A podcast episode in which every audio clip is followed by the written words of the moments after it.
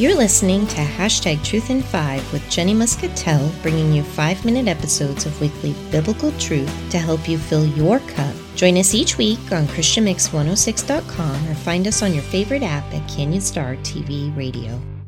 This is Jenny Muscatell on Hashtag Truth in Five. It always truly amazes me just how much God is in the details.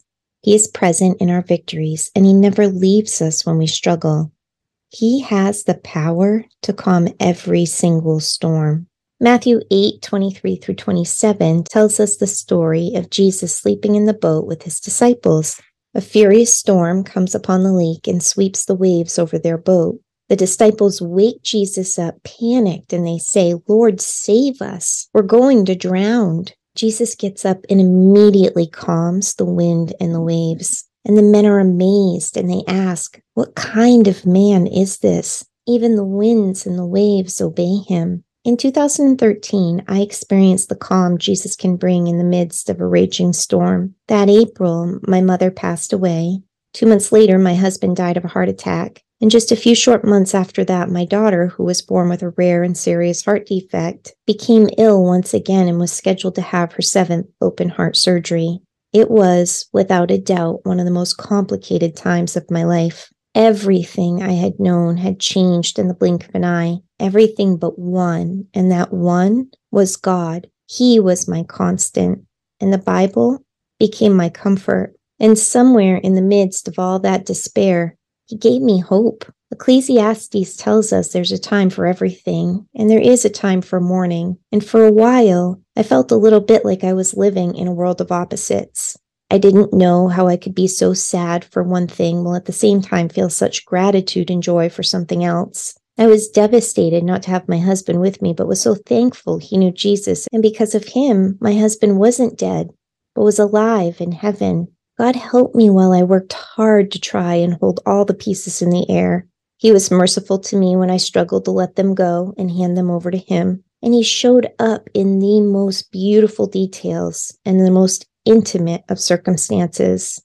I remember trying to create or hold on to pockets of normalcy within our very disrupted lives. My daughter, who was very musical, played piano, and it was so important to me to keep that annual piano tuning scheduled. Our piano tuner was 84 years old and still at it. And after he finished on our piano, he asked, How is everyone? He didn't know my mother and husband passed away. He didn't know my daughter was going to need another surgery. He was simply making small talk, which I realized when I gave my autopilot answer. I said, We're hanging in there. My daughter will have her surgery in a few months. He said, Your daughter's having surgery? I updated him and told him the story.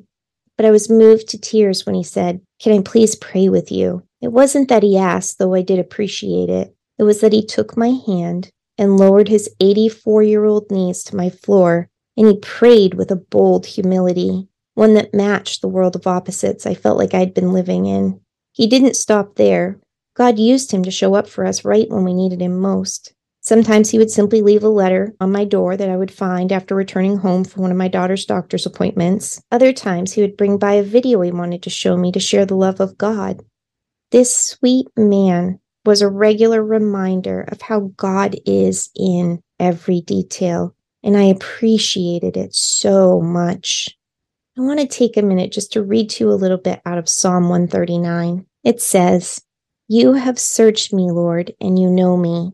You know when I sit and when I rise. You perceive my thoughts from afar. You discern my going out and my lying down. You are familiar with all my ways. Before a word is on my tongue, you, Lord, know it completely. You hem me in behind and before, and you lay your hand upon me. Such knowledge is too wonderful for me, too lofty for me to attain. Where can I go from your spirit? Where can I flee from your presence? If I go up to the heavens, you are there. If I make my bed in the depths, you are there. If I rise on the wings of dawn, if I settle on the far side of the sea, even there your hand will guide me. Your right hand will hold me fast. If I say, Surely the darkness will hide me and the light become night around me, even the darkness will not be dark to you.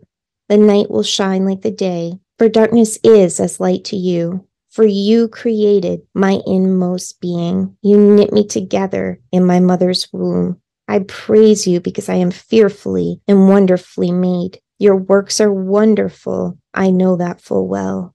Friends, God is in every detail. Let's pray. Lord, thank you that we are not hidden from you. Thank you that all the days adorned before us are written in your book before they've even come to be. Your thoughts are precious, and we thank you for thinking of us. I pray you open our eyes to how very present you are in each of our details. I pray in Jesus' name. Amen. Thank you for joining me today on hashtag truth in five, and thank you for listening to Christian Mix 106. Thank you for listening to hashtag truth in five. Remember to catch new episodes each Friday and Saturday at 5:55 p.m. Eastern Standard Time on Christian Mix 106. To learn more about Jenny, you can visit her website at jennymuscatell.com.